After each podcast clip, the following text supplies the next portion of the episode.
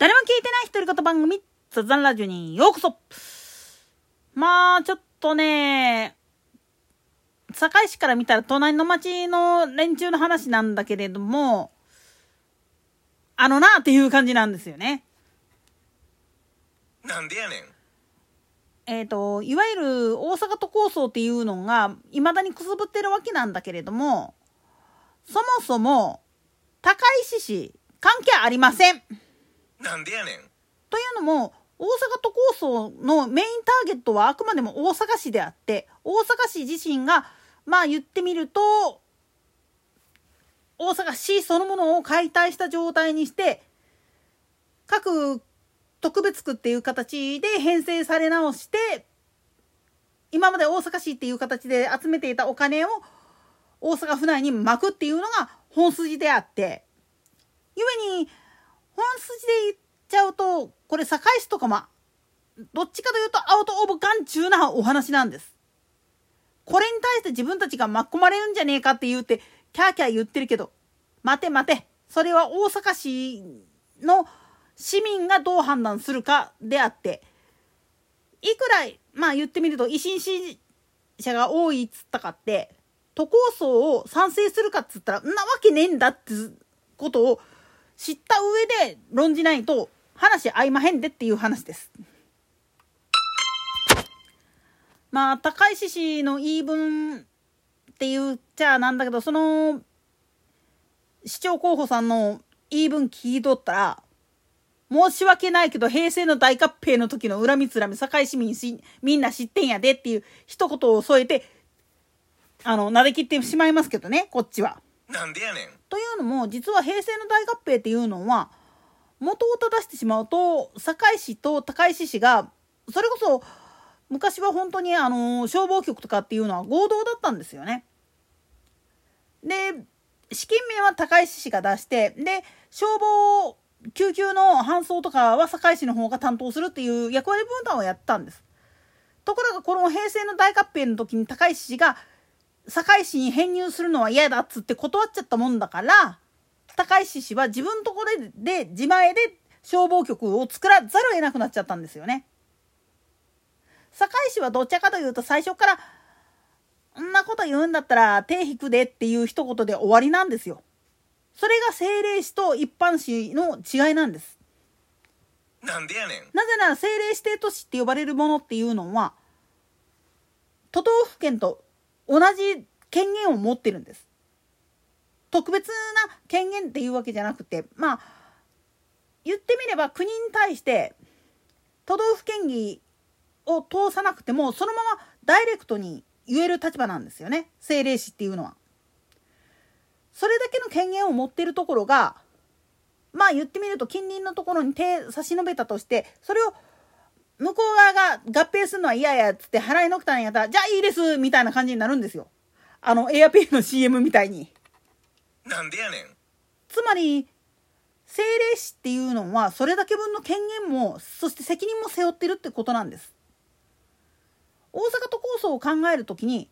それがどんだけの負担になってるんやっていう話なんです。もっと言ってしまったら大阪府として財源を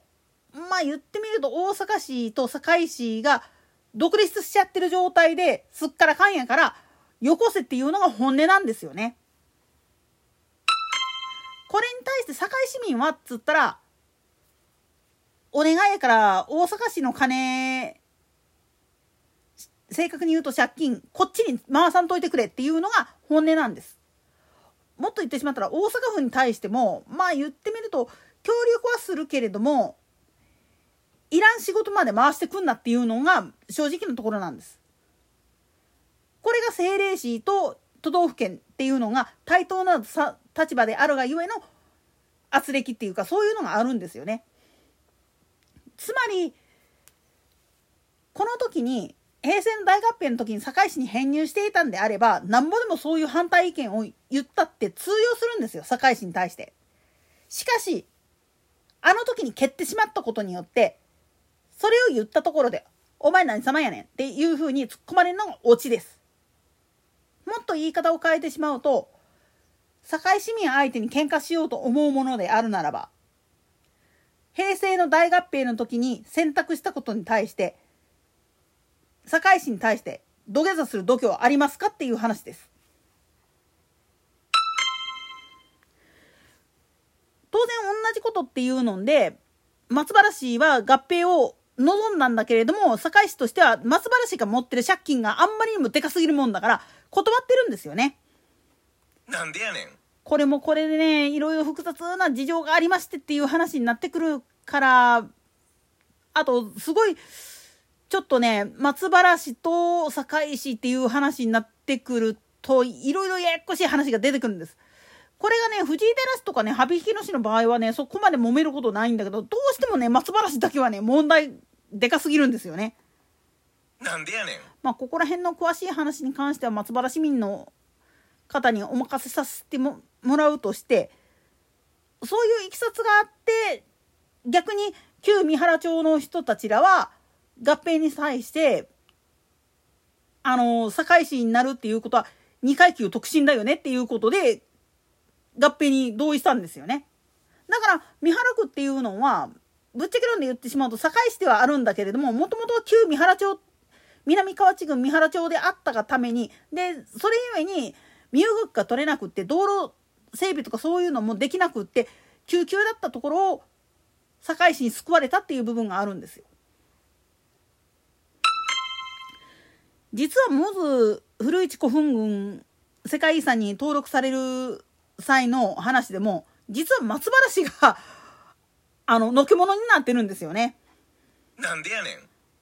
んないことはないんだけれどもあそこもね結局住宅地とかの開発の加減で多くの古墳を潰されちゃってるんですよね。相対して藤井寺とか羽曳野っていうのは人口がそこまで多くなかったっていうこととニュータウン開発っていうことを考えた時に幹線道路沿いの方に作ったっていういきさつがあって結果としてまあ言ってみれば保全できたっていう部分があるんです。逆の発想で言っちゃうと堺市の場合はもうほんまにモズのエリアだけでも結構潰してもうてそれで板築山古墳の騒動っていうのが起きてこれがきっかけで実はモズ古墳群そして古市古墳群の保全っていうのが始まったって言ってもおかしくないんですよね。まあ、今回の話からちょっとずそれた話になっちゃうんだけれども実は